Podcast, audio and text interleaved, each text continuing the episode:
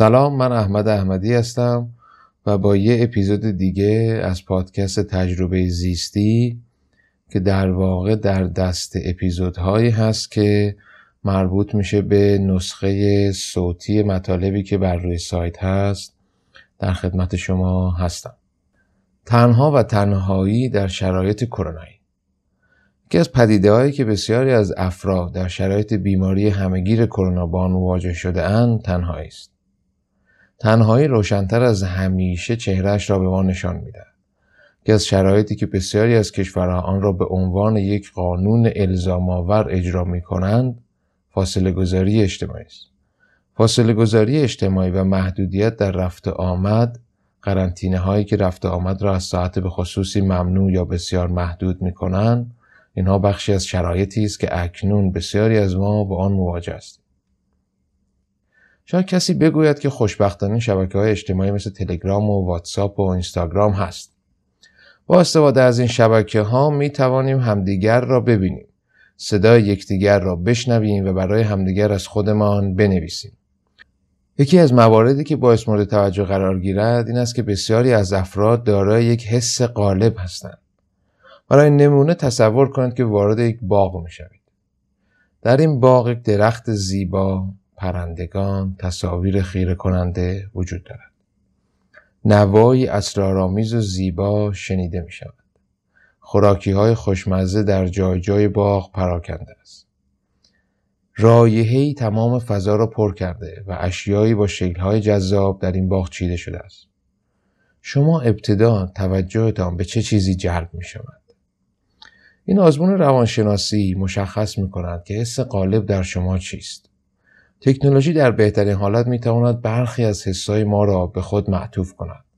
هرچند که پیشرفت های تکنولوژی این احتمال را نزدیک به ذهن می کنند که در آینده نزدیک امکان کپی کردن برخی دیگر از حسانی است توسط گجت های پوشیدنی و این پلنت ها جدی شود.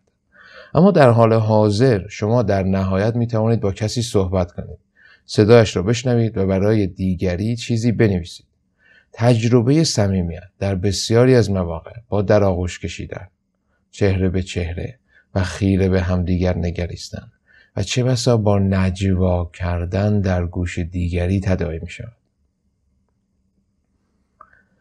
یعنی چی اینکه حس غالب شما چیست؟ یعنی اینکه اگر این مسئله باغ رو بخواید بهش توجه کنید افراد مختلف پاسخهای متفاوتی میدن یکی اول چشماش کار می‌کنه. حس قالبش بیناییه. می‌بینه تصاویر رو می‌بینه زیبایی رو می‌بینه پیچیدگی رو و اونچه که در ذهنش سوال ایجاد می‌کنه و متمرکز میشه به روی اونها. یکی اصلا ول می‌کنه همه اینا رو و ضمن اینکه حالا نگاه هم داره می‌کنه رایه هم داره میشنوه و ابعاد دیگه بیشتر شنوایش مشغوله. و داره گوش میده ببینه این نوایی که میاد چیه. یکی دیگه اصلا کاری به اینها بعضا نداره. میداره میره جلو شروع می‌کنه دست زدن ببینه اینا چی هن. خیلی لمسیه. یکی دیگه چشاییه. میره و ببینه که این خوراکیایی که هست اینا چی هن؟ چه مزه ای میدن؟ چرا انقدر عجیبن چرا انقدر متفاوتن. و می‌خواد تجربه بکنه. باعث این توجه کنیم که حس قالب ما چه حسیه؟ و چه اتفاقی اگر بیفته ما اون رو بیشتر در قالب تجربه صمیمیت قرار میدیم و طبقه بندی می‌کنیم. بخش دیگه در رابطه با ساحت تجربه دوست داشتن و دشواری تحمل تعلیق. سایه شاعر ظریف دل معاصر مسئله جالبی رو بیان می‌کنه. او می‌گوید اینطور تصور کنید که یک زن و مرد در یک جزیره ای هستند در این جزیره تنها این دو تن حضور دارند و تا دهها کیلومتر اطراف جزیره هیچ جنبنده ای نیست. در این شرایط هم اگر یکی می‌خواهد به دیگری بگوید دوستت دارم این عبارت را فریاد نمی‌زند بلکه زمزمه می‌کند سایه اینطور استدلال می‌کند که طبیعت این عبارت این گونه است که به طور طبیعی با نجوا ادا می شود. به همین منظور شرایط به خصوصی باید رخ بدهد تا یک فرد احساس کند وقتی که از حس خودش یعنی عشقش به دیگری می‌گوید در لحظه نه تنها آن عشق شنیده و دریافت شده بلکه باستاب نیز داده شده در هنگام استفاده از تکنولوژی برای مثال به صورت نوشتاری و یا به صورت شنیداری وقتی که شما از درونیات خود چیزی را به دیگری ابراز می کنید همواره با یک تعلیق مواجه می شود. پیام می باعث ابتدا ارسال شود بعد به دیگری برسد سپس او آن را ببیند و اقدام به نوشتن کند موقعی که پشت تلفن به کسی می‌گویید دلتنگ تو هستم تو را دوست دارم می‌خواهم ببینمت و جملاتی از این دست که برآمده از حس عمیق عشق است همواره نوعی تعلیق حضور دارد. در بهترین حالت صدای شما شبیه صدای خودتان ادراک می شود اما عناصر چهره لرزی که ممکن است گفتن و شنیدن چنین حرفی بر جان دو طرف بیاندازد. تپش قلبی که خود را در سیمای گوینده و شنونده نشان می‌دهد و واکنش آنی هر طرف پس از گفتن و شنیدن قایب است. حال شما ممکن است با خود بگویید که اینجا صرفا درباره عشق صحبت می‌کنیم. و درباره دو معشوق حرف می‌زنیم. کسانی که از قبل همدیگر را می‌شناسند و حالا می‌خواهند به همدیگر ابراز محبت کنند. اگر ما در این شرایط خود را کاملا تنها یافتیم چه باعث کنیم؟ یک پاسخ آن است که عشق الزاما بین یک زن و مرد جوان نیست. عشقی که از آن صحبت می کنیم الزاما عشق رمانتیک نیست. یک لحظه پیش چشم خودتان متصور بشوید که هر یک از شما احتمالا دوست و آشنا اعضای خانواده و کسانی را دارید که در دل شما مهر می آفرینند. تصور کنید حال کسانی را که دسترسی راحت به تلفن ندارند. از دلایل عادی گرفته تا بستری شدن در بیمارستان، محدود شدن امکان صحبت کردن به خاطر درمان و دلایل دیگر. تصور کنید برای برخی این ابزارها تنها ابزار ممکن و تنها امکان برای بیان عشق درونشان است. تصور کنید که در شرایط نامشخص و عدم قطعیتی که با آن مواجهیم این وضع برای همه ما حاکم است. در واقع در مسئله که از سایه بیان شد مقصود آن است که حتی میان یک زن و مرد و حتی در شرایطی که عشق احتمالا رنگ و بوی رمانتیک دارد و چه بسا امری عیان است باز هم بیان عبارت دوستت دارم کار ساده نیست. اگر بخواهیم آنچه بیان می‌کنیم را عمیقا باور داشته باشیم. اگر بخواهیم آنچه بیان می‌کنیم نزدیکترین کلام به تجربه درونیمان باشد که دشوار به کلام در می آید از آن جنس ابرازها که موقع وقوعش خود گوینده نیز دگرگون می شود آن موقع باعث شرایط فراهم باشد. برخی گمان می‌کنند که حرف بیان شده است و حالا باید صرفا به تأثیرش در شنونده نگاه کنیم. در صورتی که وقتی کلامی از عمق وجود شما می جوشد اولین کسی که تأثیرش را حس می کند خود شما هستید. در واقع شنونده و گوینده با هم در معرض تجربه ای قرار می گیرند که ممکن است برای هر دویشان معنادار باشد پس چی شد؟ اینکه ما یه تجربه عمیقی از درون خودمون رو چه بسا برای اولین بار؟ یا چه بسا در شرایطی که قبلا تجربهش نکردیم؟ تا حالا ممکنه شما به خانوادتون به دوست آشناتون به کسایی که در دل شما محبت ایجاد می‌کنن بارها گفته باشید که دوستت دارم. اما هیچ موقع در وضع این شکلی نگفته باشید. ممکن در وضعیت های مشابه قرار گرفته باشید. اما این شرایطی که الان توشیم چه بسا برای اکثریتمون خیلی خاصه خیلی یونیکه. پس در این شرایط و حتی در یک حالت کلی تر تصور این که ما یک حرفی رو گفتیم و باعث باستابش رو در دیگری ببینیم خیلی دقیق نیست. در واقع درستترش اینه که ما یک حرفی رو موقعی که بیان می‌کنیم تأثیرش رو بر روی خودمون و بر روی دیگری همزمان می‌بینیم. وجود خودمون رو به لرز میندازه. چرا گفتن از عمق وجود سخته؟ مگه چیزی نیست که درون شماست؟ مگه چیزی نیست که شما میشناسیدش؟ جواب اینه که الزاما نه. وقتی شما بیان می‌کنی تازه می‌فهمی. تازه واکنش خودتو می‌بینی. یه موقع یه حرفی رو بیان می‌کنی. حتی دوستت دارم رو بیان می‌کنی. و می‌بینی که درون خودت توهیه درون خود حسی نیست. اما یه موقع بیان می‌کنی و اولین کسی که داره دگرگون میشه خودت هستی. و برای همین هم هست که اولین دوستت دارم گفتن ها در روابط همیشه خیلی مهمه. آدم یادشون میمونه. چه بسا تا سالها بعدتر. این موقع بود این شرایط بود. یادت فلان شب چرا این اتفاق میفته چون خود اون آدم اولین کسیه که داره دگرگون میشه. پس این تعلیقی که ایجاد میشه در حالت هایی که ما از شبکه اجتماعی داریم استفاده می‌کنیم چه بسا می‌تونه بیشتر هم بشه و چه بسا می‌تونه سختتر هم بشه.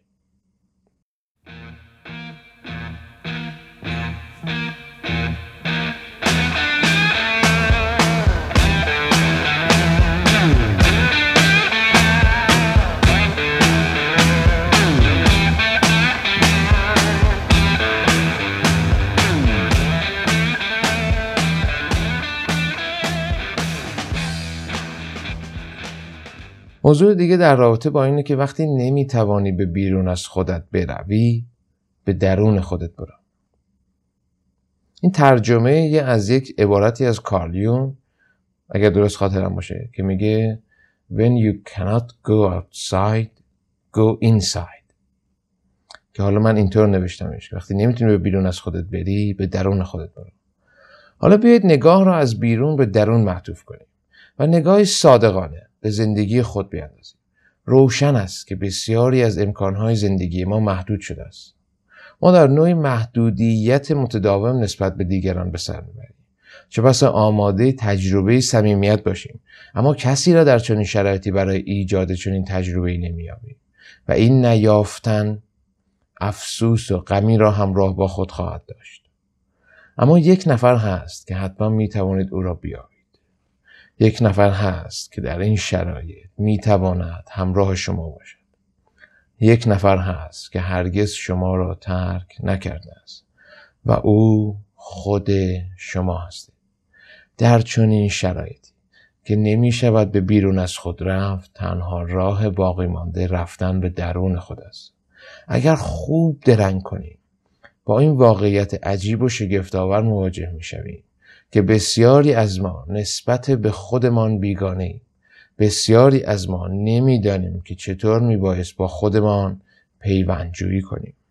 این پیوندجویی با خود خیلی مهمه.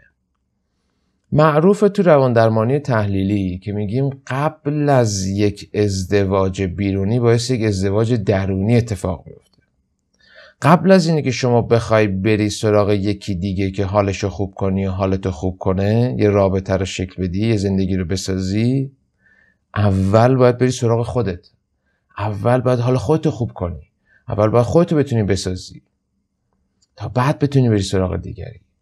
اما واقعیت اینه که شاید اگه صادقانه نگاه کنیم خیلی از ما در یک از خود بیگانگی هستیم. از خود بیگانگی. وقتی که می‌گوییم پیوندجویی با خود گویی که ما دو تن هستیم. یکی منم و یکی خودم هستم. نکته ماجرا در این است که اکثر ما در بیرون از خودمان زندگی می‌کنیم. اغلب درگیر کار مشغله های روزمره تلاش برای ایجاد ثبات در زندگی و چه بسا تلاش برای جلوگیری از پسرفت وضعیت موجود هستیم. در چنین شرایطی بسیاری از افراد با ضررهای مالی مواجه شدند بسیاری کسب و کارشان به کلی از بین رفته است و بسیاری خود را در وضعی مییابند که بایست بیشتر کار کنند بیشتر تلاش کنند تا به همان نتایجی برسند که چند سال قبلتر با کار و زحمت کمتر به آن می‌رسیدند. البته هستند کسانی که از چنین وضعی سود نیز کردند اما آیا ما کارمان هستیم؟ آیا ما وضع اقتصادیمان هستیم؟ آیا ما تلاشمان هستیم؟ در واقع همه اینها ما هستیم. اما ما چیزی فراتر از اینها هستیم. طبق این استدلال فلسفی که همواره کل بزرگتر از مجموعه اجزای خود است ما نیز همواره بزرگتر از مجموع ابعاد خود هستیم. من شغلم هستم اما شغل من تمامی من نیست. شغل من بخشی از من است. اگر شما در زمره آن دسته از افرادی قرار دارید که به واسطه شغلشان با خودشان پیوندجویی می‌کنند و به گفته کنفوسیوس کاری را انجام می‌دهند که عاشقش هستند پس در عمل کاری نمی کنند. بی تردید سعادت به شما نزدیک است. گذاف نیست که بگوییم اکثر افراد با خود در نوعی دوری به سر می‌برند.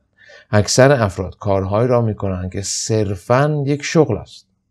ابزاری است برای اطمینان حاصل کردن از اینکه بقای آنها با خطر مواجه نمی شود. ابزاری است برای اینکه امنیت جسمی و روانی را برای خود فراهم کنند. در واقع پول که ما در میاریم برای همینه دیگه که بتونیم امنیت خودمون رو بسازیم و این هم خیلی مهمه به قول حافظ میگه از چهار چیز مگذر گر عاقلی و زیرک امن و شراب بیغش معشوق و جای خالی. این امن حالا من اینطوری تفسیرش می‌کنم که در واقع این امنه یه بخشیش همینه. همین امنیت جسمی و روانی. که اون هم با پول در واقع بخش زیادیش میسر میشه یا برای عموممون با پول میسر میشه با اون شغلی که داریم. سرپناهی که داریم خونه که باید اجارش بدیم غذایی که باید بخوریم آرامش خاطری که ممکنه داشته باشیم. که اگه یه اتفاق بیفته حالا یهو کل زندگیمون به هم نمیریزه از طریق شغلمون اتفاق میفته در واقع اکثر افراد روز را به شب میرسانند در حالی که ذهنشان پر شده است از قیمت مرغ و دلار و مسکن و وضعیت بازار و مواردی از این دست. با استفاده از همان اصل فلسفی که کل بزرگتر از مجموع اجزاست. در این نگاه زندگی بزرگتر از ابعاد زندگی بشری است. یعنی که زندگی شما که خود شما باشید چیزی بیش از قیمت ها و وضعیت بازار و اوضاعی است که تجربه می‌کنید. بیگانگی با خود زمانی رخ می‌دهد که ما ابعاد زندگی را با خود زندگی همسان در نظر بگیریم. برای مثال ممکن است شخصی نالان شود که پس این هم شد زندگی؟ در واقع او به شرایط زندگی اشاره می‌کنه. اما با این عبارت شرایط زندگی را با خود زندگی هم ارز در نظر می‌گیرد و به همین خاطر شما شرایط زندگیتان نیستید. به همین خاطر شما درست مانند یک دیگری در قبال خود هستید. چه بسا چون این تعبیرهایی اشاره به نوع خود فراموشی نیز دارد. سعی کنید به این سوال پاسخ دهید. بدون مشغله ذهنی با بیماری و رنج و اثراتش. خودتان که هستید خودتان چه می‌خواهید؟ آیا به خودتان احساس دوست داشتن می‌کنید؟ تا جایی که حس کنید شما همین دوست داشتن هستید. دست آخر. اگر شما خودتان را دوست دارید به این معنی است که شما و آنکه دوستش دارید یک نفر هستید. پس در نتیجه آنکه عشق میورزد و آنکه عشق را دریافت می کند یک نفر است. اینجاست که خبری از عاشق و معشوق نیست. و آنچه هست صرفا حضور عشق است. آنچه رخ می دهد تجربه عشق و دوست داشتن است و نه چیزی بیش و کم.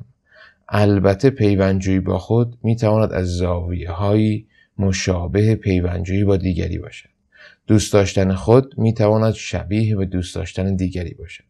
در این بین آنچه ظاهر می شود تجربه عشق است. خواه در مواجهه با خود و خواه در مواجهه با دیگری. و آنچه همانند کیمیایی شما را دگرگون می کند نیز همان عشق است. در پاسخ به تنهایی و چیستی و چگونگی تنهایی در شرایط بیماری همهگیر کرونا ما با این واقعیت مواجه میشیم که از یک زاویه خاص شاید فرقی بین شرایط کرونایی و غیر کرونایی نیست. هر یک از ما تنها هستیم.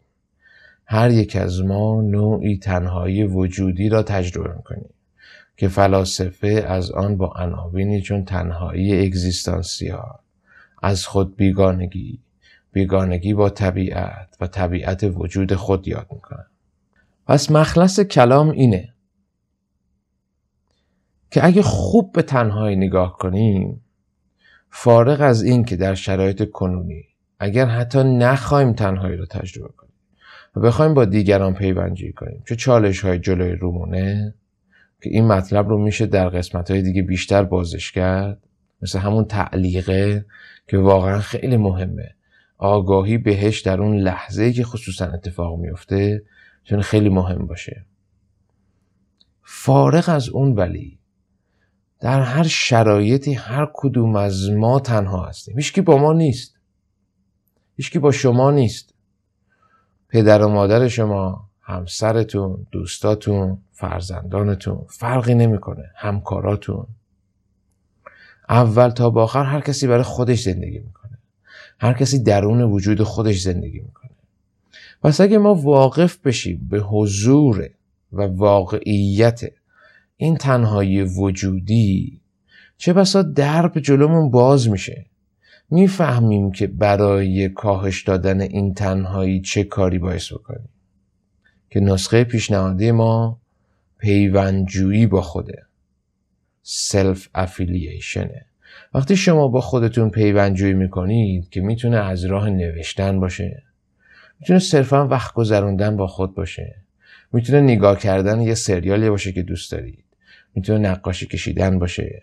می‌تونه حتی گفتن از اون چی که برای خودتون مهمه به یک نفر دیگه باشه. ولی در عمل کاری که شما دارید می‌کنید درسته در حضور دیگری هستید ولی پیوندجویی با خودتونه.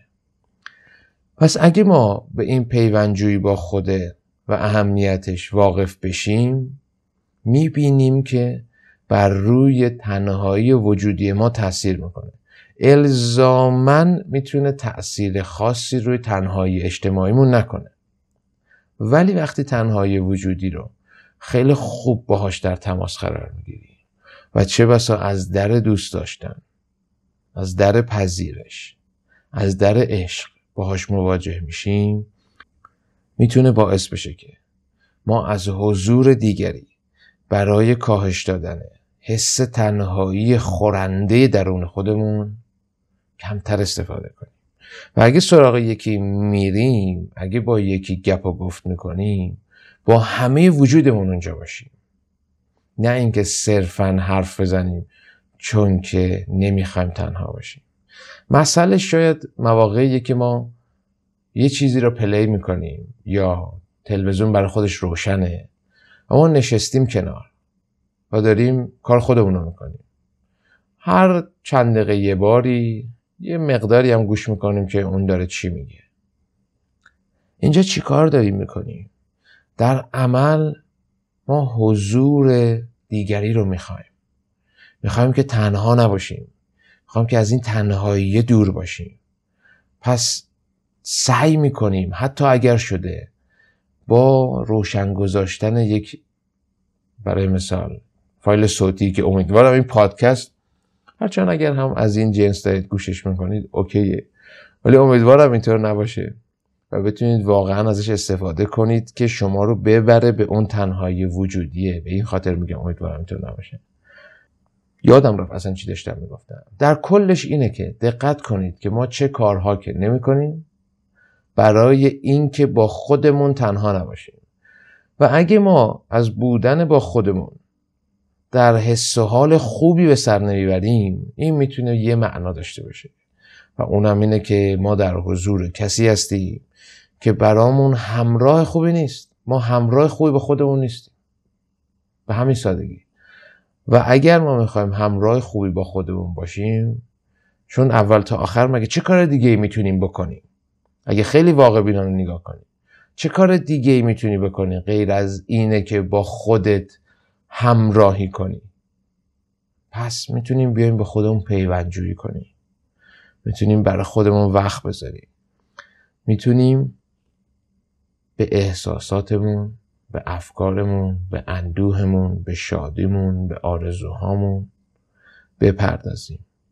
و از اون مهمتر می‌تونیم اینجا اکنون خودمون رو به تمامی زندگی کنیم و همواره با یک حس بیزاری نسبت به لحظه حال که اگه بشه این بگذره سری هر کاری بکنیم که این بگذره. با یک کلافگی همیشگی با یک کسالت همیشگی با یک بیمیلی همیشگی لحظه لحظه هایی که با خودمون داریم سر می‌کنیم و سپری نکنیم. میشه کیفیت این لحظه ها رو تغییر داد. هر کسی درون خودش می‌دونه که چی کار باید بکنه که بتونه این کیفیت رو تغییر بده. فقط کافیه که به اون مسیر درسته بیفته. و اون هم مسیریه که بهش اینجا گفتیم پیوندجویی با خود که در واقع درب ورودیش بود و از اون فراتر و چه بسا پیشتر که بره به تجربه عشق می‌رسه. نه به دوست داشتن خود به تبدیل شدن به دوست داشتن. وقتی شما خودت دوست داری طبق اون استدلالی که گفتیم شما که دو نفر نیستی که. اگه فکر می‌کنید دو نفری یه مشکلی وجود داره. اگه دوتایی یه عشق یه ایرادی است اگه می‌دونی که یه نفری پس چطوری می‌تونی خودت دوست داشته باشی؟ این حرف ابلهانه یعنی چی آدم خوش دوست داشته باشه؟ نتیجه درستش اینه که شما تبدیل به دوست داشتن میشی. و دوست داشتن میشه احساسی که در درونت جاری و ساریه. پس تا اپیزود دیگه فعلا خدا نگهدار.